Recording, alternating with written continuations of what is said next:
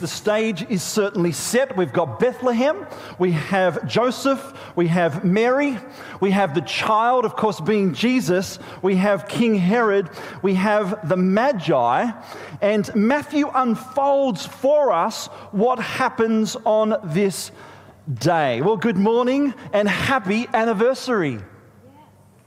17 years today, we moved in and had our first Saturday afternoon opening service. Who was here for that? Was anybody? Oh, look at all these faithful people. Fantastic. 17 years today. By the way, there are a number of birthdays. Happy birthday to Lyle Clark, uh, Jess Hugesteger, and also in memory, because we might not be here if it weren't for part of the input of Brother Howard Cool. And so it's his birthday in memory. He's dancing with the angels.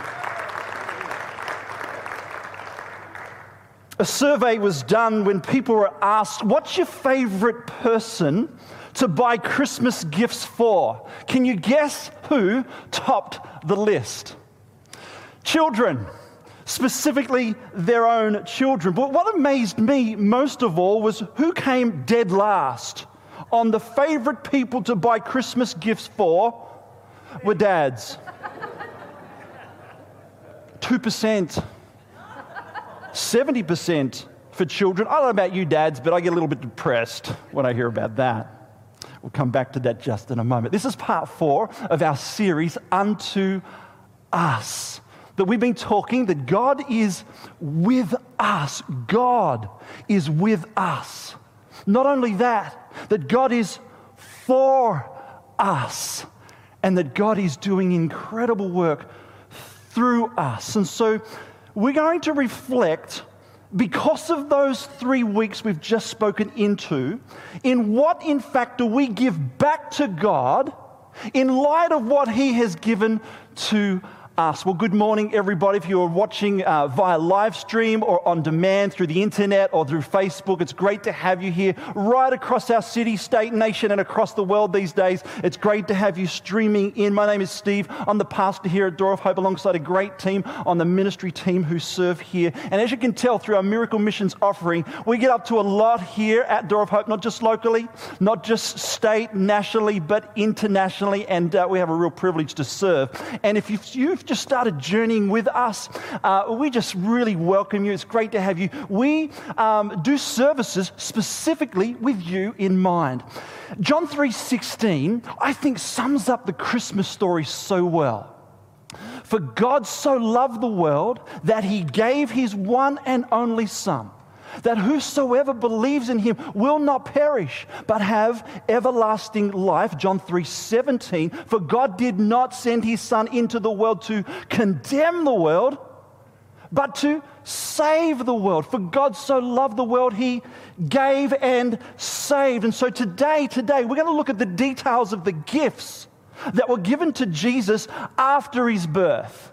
Anyone can kind of yell out what those three gifts were gold, frankincense, and myrrh. Very, very good. By the wise men known as Magi. The Magi. Now, not only were these gifts precious, not only were they symbolic, which we'll get into, but they were prophetic of a role in which this child Jesus would fulfill uh, this time of year, you start to see a, a, few funny clips come across, I'm sure, your screens. And one of the clips that just recently I saw was of a young boy coming down the stairs of his home on that Christmas morning, seeing this huge gift by the tree.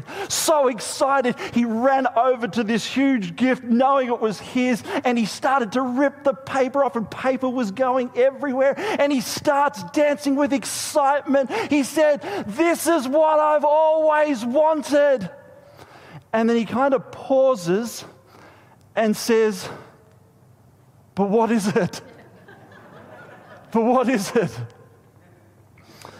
It's the same with these gifts that we're talking about this morning the gifts of gold, frankincense, and myrrh. Wow, how I love the story, how I love to sing the carols, but what is it? What is it? Okay, I'm in fact going to burst a few bubbles here this morning. All right, so So hang in there, hang in there with me just for a moment, because there's a tension for me in this season that we're, well, we're, we're a part of right now. We're certainly coming into Friday. It was very busy in town, by the way, wasn't it? It was incredibly busy. Because there's a theology of Christmas cards and a theology of Christmas carols. Now, most people get their understanding of Christmas from those two things from Christmas cards and also Christmas carols, not necessarily from the reading of Scripture, from the Bible. Now, these are wonderful songs, aren't they? I love Christmas carols, yeah? Yeah, everyone else, yeah? But you can't necessarily take the theology for our understanding of God and the Christmas story, I mean by that, from Christmas carols necessarily, necessarily. For example, for example, uh, mothers help me out here. Silent night, oh holy night, all is calm. Stop right there.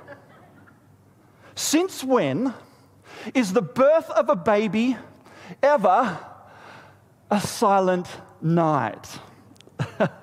it certainly isn't silent on this Christmas night. Why? Add to, add to the confusion in the streets of Bethlehem, the census that was going around and causing disturbance at that time. Add to the singing of the angels in the sky, the breaking out of loud praise. And I think, I think of all the Christmas, of, of the people of the Christmas story the group who, that has the most confusion surrounding them are the ones we're about to read about. Well, in fact, we've just read about. We're going to take it apart a little bit more. And I say confusion because um, of another Christmas carol that was written in 1857. Sing this with me. We three kings of Orient are, bearing gifts we traverse afar. Now, this is a beautiful, beautiful Christmas carol. However, however, the text says nothing about how many men there were. Yes, it does say three gifts. Absolutely. Let's not get that wrong. Three gifts, yes. But was it enough if there were just three to make Herod troubled enough? Three guys on camels, would it really have disturbed uh, King Herod at that time? An army? Absolutely. An entourage? More than likely, absolutely yes. And so there weren't necessarily three. They weren't, in fact, kings. They were king makers, by the way, from the east of Israel. And by the way, they did not come on Christmas night. They were not a part of the manger scene. And by the time they show up, Jesus is no longer a baby. Scholars would, in fact, say that he was approaching probably the age of two. And so, when you're about to, if you haven't already, I've heard a lot of people set up their trees and nativity scenes as of, as of yesterday. Yeah, very good. In the next couple of days. When you set up, if you have already done, I'd encourage you to, in fact, move the wise men in your nativity scene to pro- approximately about six blocks away. All right? Because that would become a little bit more accurate to the Christmas story. In fact, I think it would be more accurate to sing something like this We, huge entourage, a Parthian astronomers from Iran, bearing gifts we traverse afar, but that would never pass the songwriting committee, right? All right, we get, we, yeah, we're getting it. Thank you. All right. So let's have a look. Let's, let's, let's dive in here because we're going to ask the question first of all, who are these wise men? Who are the magi? Who are they? And why were they there? I think it's important because it's included in Scripture. We've already discovered that they're not kings and there were not three. Um, it's answer, by the way, can I just say it's not about the what here. When it comes to theology and, you know, working this, it's not about the what, it's about the who. Okay, when we start getting in arguments and things like, uh, you know, I don't want to go into all of that. It's not about the what, it's about the the who. Very good. And that's what really matters in conversations when we have uh, with people. Not about the what, it's about the who. Very good. And so uh, their unique responsibility, uh, as we let's let's talk about that. It's answered in the text. I'm going to give you the answer to my message now, but I'm also going to come weave in and out a little bit. Uh, the unique responsibility as they came and um, brought gifts to Jesus is that they were worshippers. that they were worshippers. They were, in fact, king makers, which we've already mentioned. Um, in their culture, it was their responsibility to identify kings. They were Middle Eastern king makers known as the Magi. Just before we go any further, just a little informal poll, if I could, just for a moment. Just kind of get the feel of the room. Are you the kind of person who loves to give gifts? Or who loves to get gifts? Who are the gift givers in the house? You prefer to give gifts. These are the more spiritual amongst us. Check out these hands. Fantastic. Fantastic. Oh, look at these people. Oh, love you. Oh. Who are the kind of people among us who love to get gifts. Come on, who, come on. Who loves? I love to get gifts. Fantastic. Now, here's a message to those who love to give. How about giving to those who love to get gifts? All right, Spe- specifically the fathers. but imagine, imagine it's your job to find a gift for this king, the Son of God, because this is where the Magi find themselves. What are you going to get the king, this child? What do you give somebody who was given absolutely everything? And so, this is what we're going to look at. We're going to look at what they gave him, and then in response, in response, and we're going to respond this morning. No one's going to be pressured to do anything. I want you to know that right from word go. What can we give to Jesus in this four weeks as of Friday? It'll be Christmas Day. Can you believe that? But this, in response to this four weeks that have also gone by, the Magi. Let's first of all, because there's some key players in this passage that's been read to us this morning. It's the Magi. The Magi are the men who gave the gifts. And Matthew, as we read in Matthew chapter 2, in fact, he left out any explanation about the Magi. And so we have to go back into history to find that out. Well, quite simply, what we find out as we delve back into history is they were a tribe. They were a tribe of people. In fact, they were a small group within a large group known as the Medes. They were a priestly tribe of Medes. Now, similar to the nation of Israel.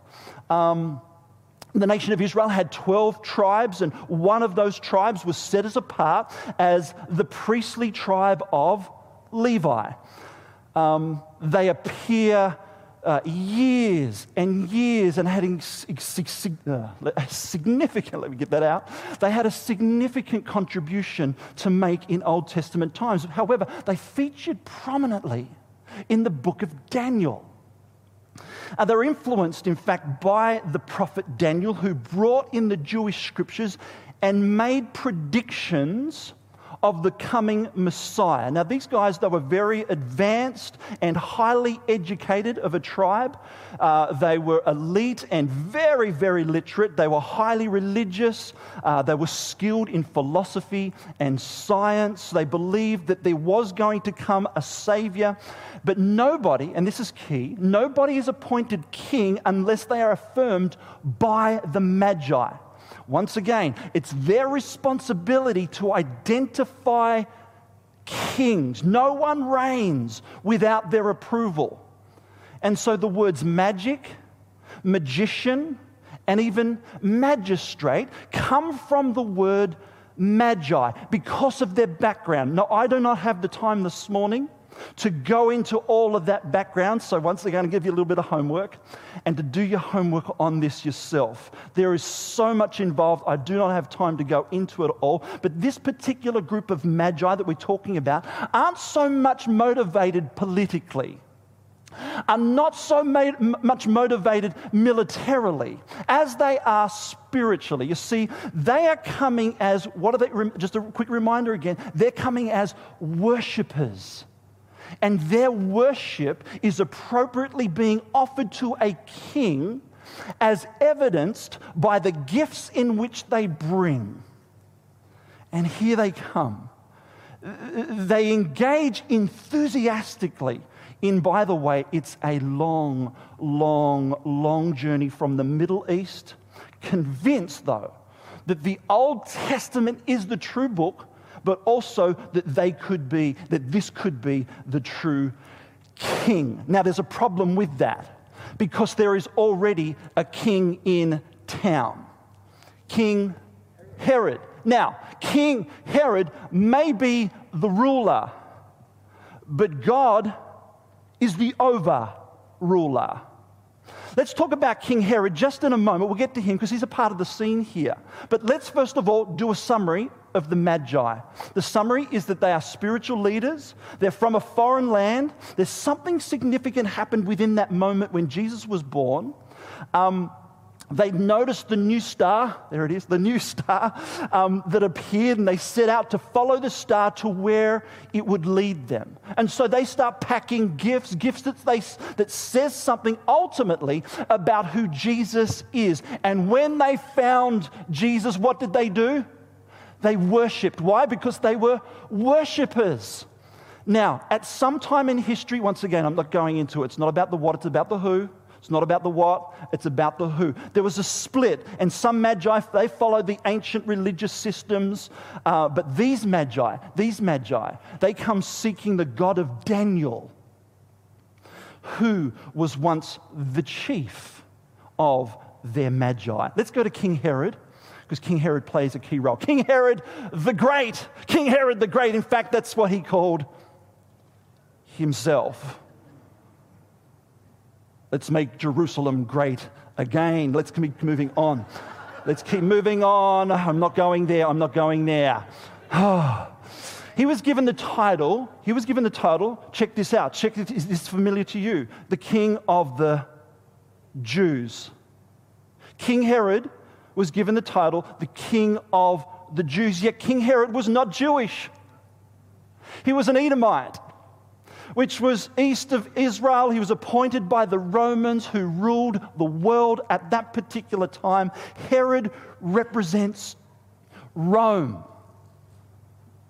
and himself.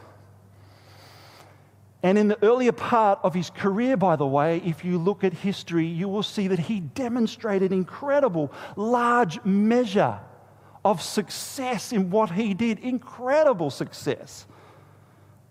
But the later part was an outright total disaster. In fact, history would describe King Herod as cruel, paranoid, and vicious. He would kill any possible rivals. In fact, he killed one of his several wives. He killed two of his eldest sons so they couldn't occupy the throne, and the list goes on. Once again, I don't have time to go into a little bit of homework for you this week. Let's go to Matthew chapter 2. Let's take this part just a little bit just for now. Matthew chapter 2, 12 verses. Here we go. Matthew chapter 2, before we look at the gifts. After Jesus was born, where was Jesus born? After Jesus was born in Bethlehem, he was not born in Jerusalem. He was born in Bethlehem. After Jesus was born in Bethlehem, remember the nativity uh, um, scene photo bombers? You know, they arrived within a couple of years after he was born. And so uh, they weren't there with the shepherds, but they saw the star, and it took them a couple of years to plan, to travel, and to find Jesus. After Jesus was born in Bethlehem, where? In Judea. This is specific. Why? Because there are two. There is one in the north there is one in the south, two Bethlehems. Not only that, not only that, there are 28 Bethlehems in the world at the moment. Scripture is very, very specific. Micah chapter 5, verse 2 prophesied this for us. Prophesied 700 years, 700 years before the birth of Jesus. Where were we? After Jesus was born, this could take some time, hang in there. After Jesus was born in Bethlehem, we're in Judea, six miles from Nazareth north. That's not the one. We're not going to that Bethlehem. We're going south, many miles south to Bethlehem. Uh, during the time of King Herod, now this is the historical framework. Okay, the Magi, who the Magi, the spiritual leaders from the east came to Jerusalem. Jesus wasn't born in Jerusalem, born in Bethlehem but they heard he was a king, and so they went to where kings live and where kings ruled, where kings reigned, the capital, Jerusalem, and asked, and asked, let's keep going, where is the one who has been born king of the Jews? Now, in that moment, you would think, you would think, wouldn't you, that Herod would stick his hand up in the air and say, I'm right here. I'm right here. I'm the king of the Jews. The Romans, the Romans gave me that particular title. I deserve that title. By the way, if anyone comes to you and says that I'm Jesus Christ, I don't know if it's ever happened to you. It hasn't happened to me. It, has, it does happen in the world, by the way. If anyone comes to you and tells you that they are the Son of God, that they are Jesus Christ, the first thing, the first thing you should actually say to them, well, where were you born? And if they say Texas, or if they say Norwood, or Newstead or Oakleigh, say, the door's that way, goodbye. It's very specific in Scripture where Jesus, 700 years before, he, it's very specific. Bethlehem in Judea. Let me come back. Where were we? Uh, bum, bum, bum, bum. We saw him in the stars, is that right? Here we go. Um, and so this is a threat to the throne of Herod. And the visitors had come to see the true king. And what's Herod's plan? It's to eliminate the threat to the throne. And so he tries to trick the Magi to giving them location. Here's, here's, here's his reaction. When King Herod heard this, is this where we're up to? Good. When King Herod heard this, he was disturbed, which means troubled, which means agitated, afraid, terrified. But scripture goes on, what does it say? And all Jerusalem with him. It's amazing how leadership, how kingship has an effect on society very, very important when leadership, when you get leadership right over a country, a state, a nation, the world, etc. Anyway, let me come back. When Herod was troubled, trouble was coming to everybody, not just King Herod. Bloodshed, it meant suffering. Uh, it was inevitable. It was near the end of his life. And he was this insane madman driven by fear, jealousy, and revenge. Verse 4 When he had called together all the people's chief priests and teachers of the law, he asked them where the Messiah was to be born. In Bethlehem in Judea, they replied, uh, For this is what the prophet has written, but the Bethlehem, and so this is the quote of Micah, the prophet, chapter 5, verse 2. But you, Bethlehem, in the land of Judah, are by no means least among the rulers of Judah, for out of you will come a ruler who will shepherd my people Israel. Then Herod called the Magi secretly and found out from them the exact time the star had appeared. Verse 8 He sent them to Bethlehem and said, Go and search carefully for the child. As soon as you find him, report to me so that I too may go and worship him. His intention, by the way, is definitely not to worship him. Here's the heart of the text. Here's the adoration for the competent king. Verse 9 After they had heard the king, they went on their way, and the star they had seen when it rose went ahead of them until it stopped over the place where the child, not the baby, where the child was. Verse 10 When they saw the star, they were overjoyed. I don't have time to go into this, but this is what is not a smile. They were in jubilant celebration. Verse 11 on coming to the house, not the stable, not the manger, on coming to the house, they saw the child with his mother Mary, and they, what did they do? The first thing they do, they did as they see this king, they bowed down. This was a posture that was on the ground, this was flat, this was in honor. And what did they do? Because they are worshippers, they worshipped him. Then, then, only once they'd worshipped him, then they opened their treasures and presented him with gifts of gold, frankincense, and myrrh. And having been warned in a dream not to go back to Herod, they returned to their country by another route. Please note, please note, before they gave gifts, they gave their heart. And this is key to the story because we're about to enter that season, aren't we?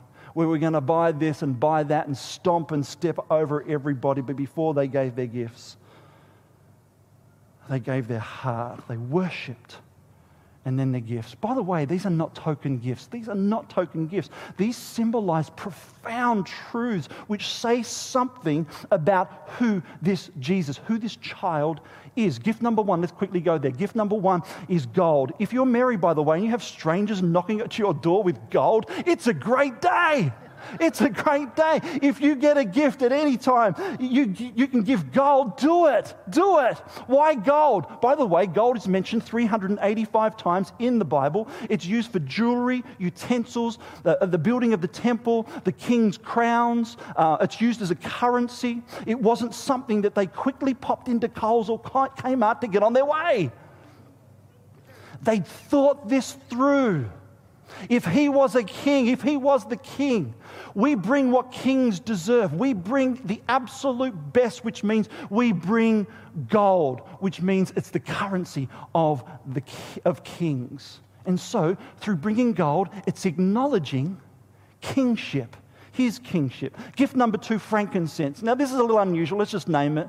It's just unusual. Wayne, it's not an aftershave that Frankenstein wears. No, it's not. Now, the back half of this word, of course, is incense. But here's the question here's the question who would give incense to a toddler? Hot Wheels? Lego? A truck? What, whatever. Uh, uh, but incense, incense.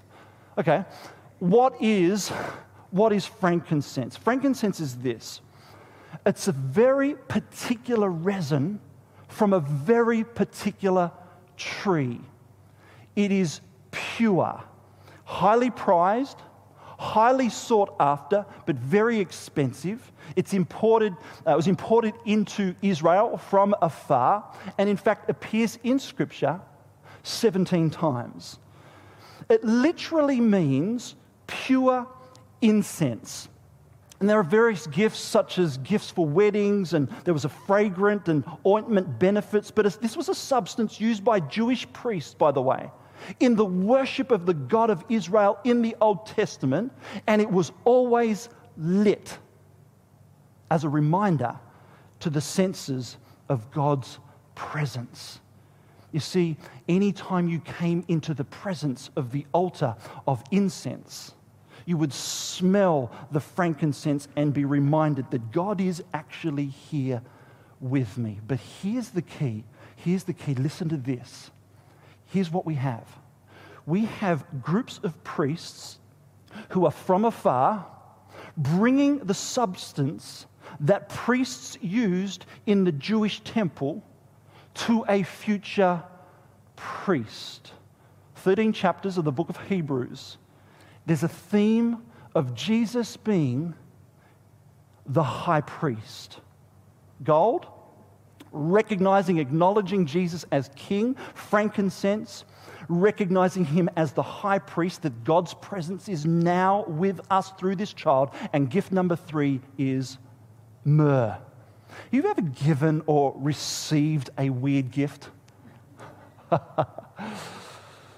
I don't have time to go into that, but uh, of these three gifts, of these three gifts, this is the most weird. In fact, I would say this is probably the most insulting to the parents. Yet, this is the most inspiring gift. Why? Because it shows us the depth of God's love for us. Its significance in ancient history, like frankincense, a resin that came from a tree appears 17 times in Scripture, 14 times in the Old Testament, but used as a beauty treatment, Esther chapter 2. Used as a beauty treatment, used as a perfume, used as a painkiller. But most of all, I want to say this that it was used as an embalming oil to treat the dead.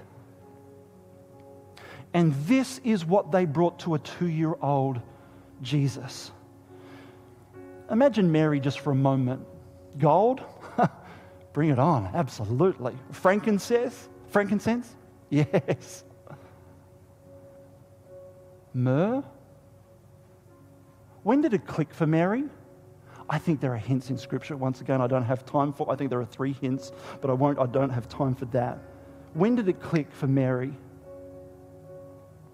Imagine Mary, because on the surface, this was not the best gift. But again, these gifts say something because what they are recognizing through the myrrh, through the myrrh, through this gift, is that this life was ultimately about leading to, to a death. And they had understood that this king had come into the world in order to give his life for us. And so the purpose of the crib was the cross. We often forget that at Christmas time, and there is no plan B. And so this child who they'd come to worship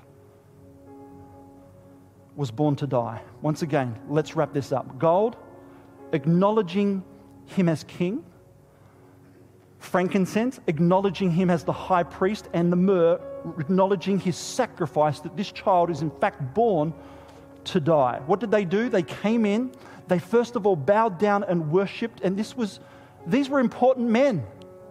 These were dignified men.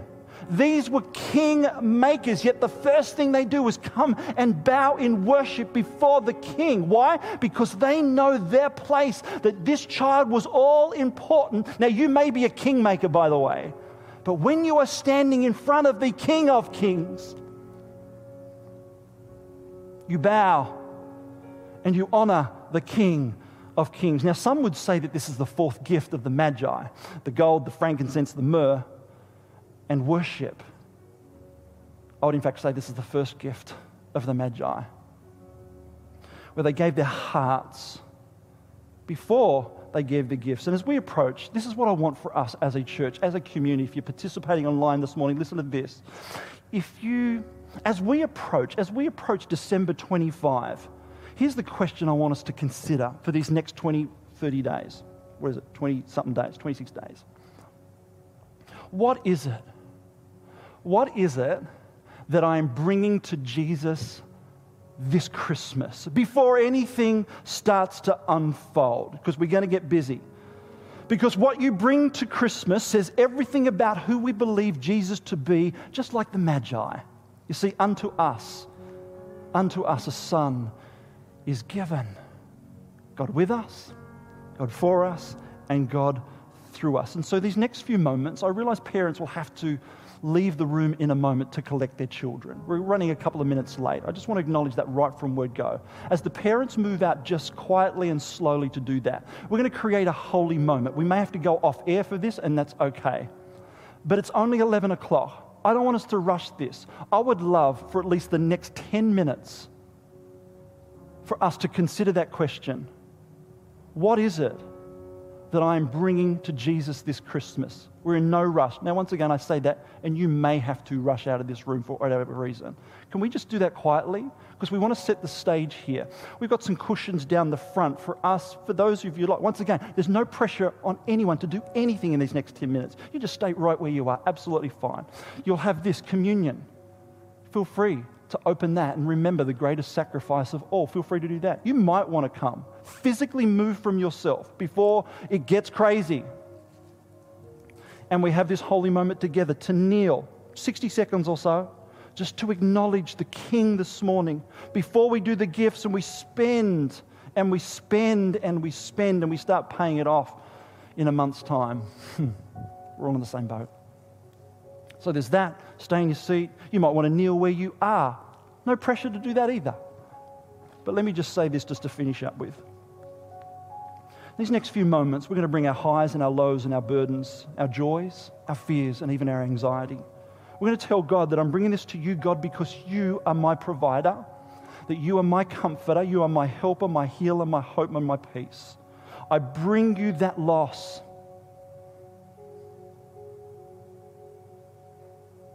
I bring you that pain. I bring you that hurt because I believe in this moment, King Jesus that you are my comforter. In spite of what the world says that they can offer me, you, I bring you my life, I bring you my heart because I believe maybe for the first time right now that you are my Savior. And in response to the goodness of God, just like the Magi, communion, you might want to kneel where you are. We've got cushions up the front. We're going to play a song. And many of you will be familiar with the song. It's on the screen. Sit there and just soak it up. Parents, once again, you may have to leave, and that's totally fine. What is it that you want to bring to Jesus that says everything about who he is? What a powerful thing. What a powerful thing it is to say that we're bringing you this because we recognize that you've already given us all that we could ever possibly imagine. So, for this next seven or eight minutes, parents will have to leave. For the rest of us, let's participate and enjoy a holy moment together as we press play. And as we consider this question just for 60 seconds, we press play. And once the song's done, and the clip kind of plays, we're done. I'm not coming up anymore. Thanks for listening. Let's enjoy this holy moment together before it starts to get a little crazy.